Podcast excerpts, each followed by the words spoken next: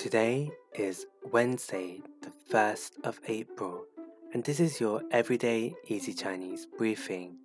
Hi everyone, this is Lin Lao Shi, and in each podcast episode, we will go through a new word of the day and build new phrases and sentences from this word.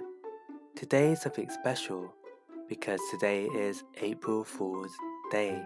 So today we will learn how to say this and examine the words individually. So April Fool's Day is 愚人节,愚人节. So let's break this down word for word. 愚 means foolish or stupid.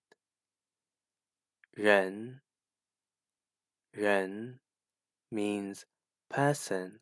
So if we put these together, we get 愚人愚人, which means foolish person.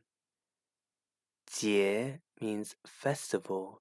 So if we put everything together, it is 愚人节,愚人节, which literally means foolish person festival, which is very fitting for April Fool's Day, isn't it?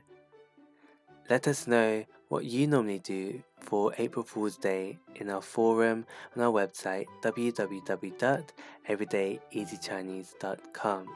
That's it for today's episode. For more Chinese language lessons, be sure to head over and subscribe to our YouTube channel, Everyday Easy Chinese. See you again tomorrow for more Chinese practice.